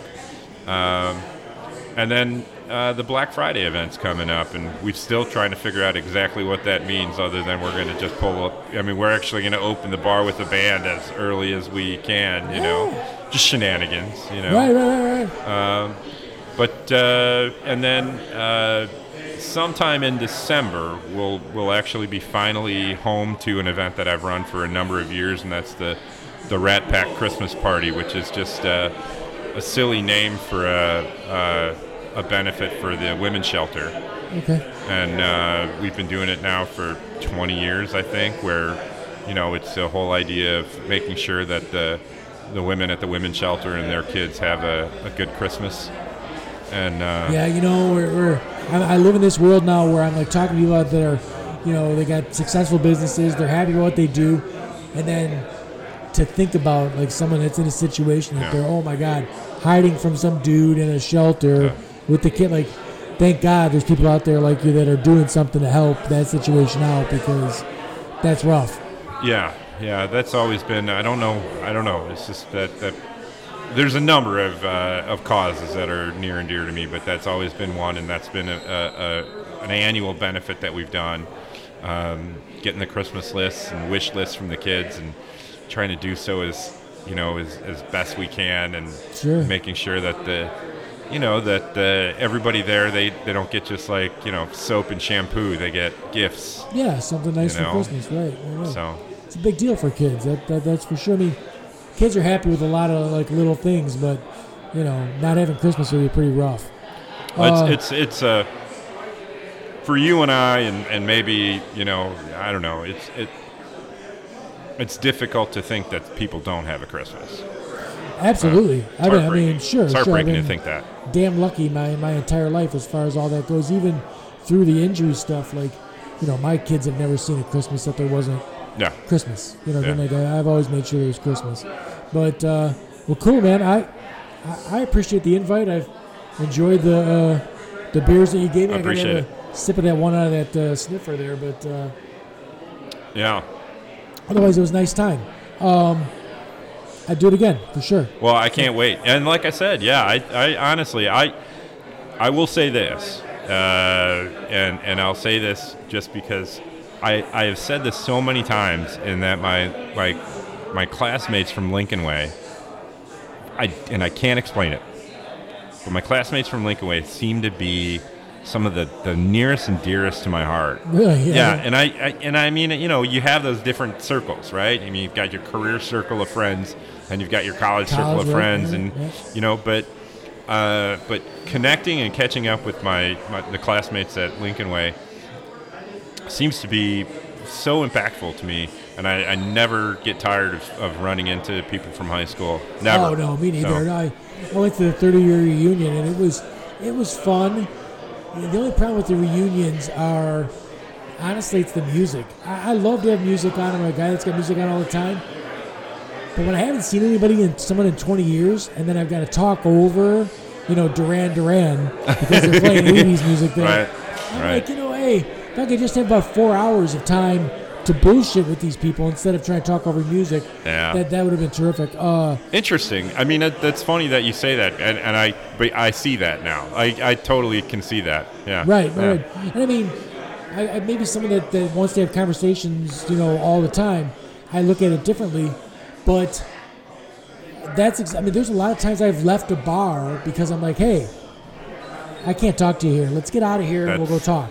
You know what I mean? You just made you know, my point. Right, Absolutely. Right, right. Yeah. So, Yeah. But, uh, anyways, if you're a friend of Pete's or a friend of mine or something like that, and you have, uh, haven't subscribed to the YouTube channel or rated me on uh, iTunes or something like that, please do because uh, it's pretty much what keeps me looking at the situation. If it's growing, I'm happy about it.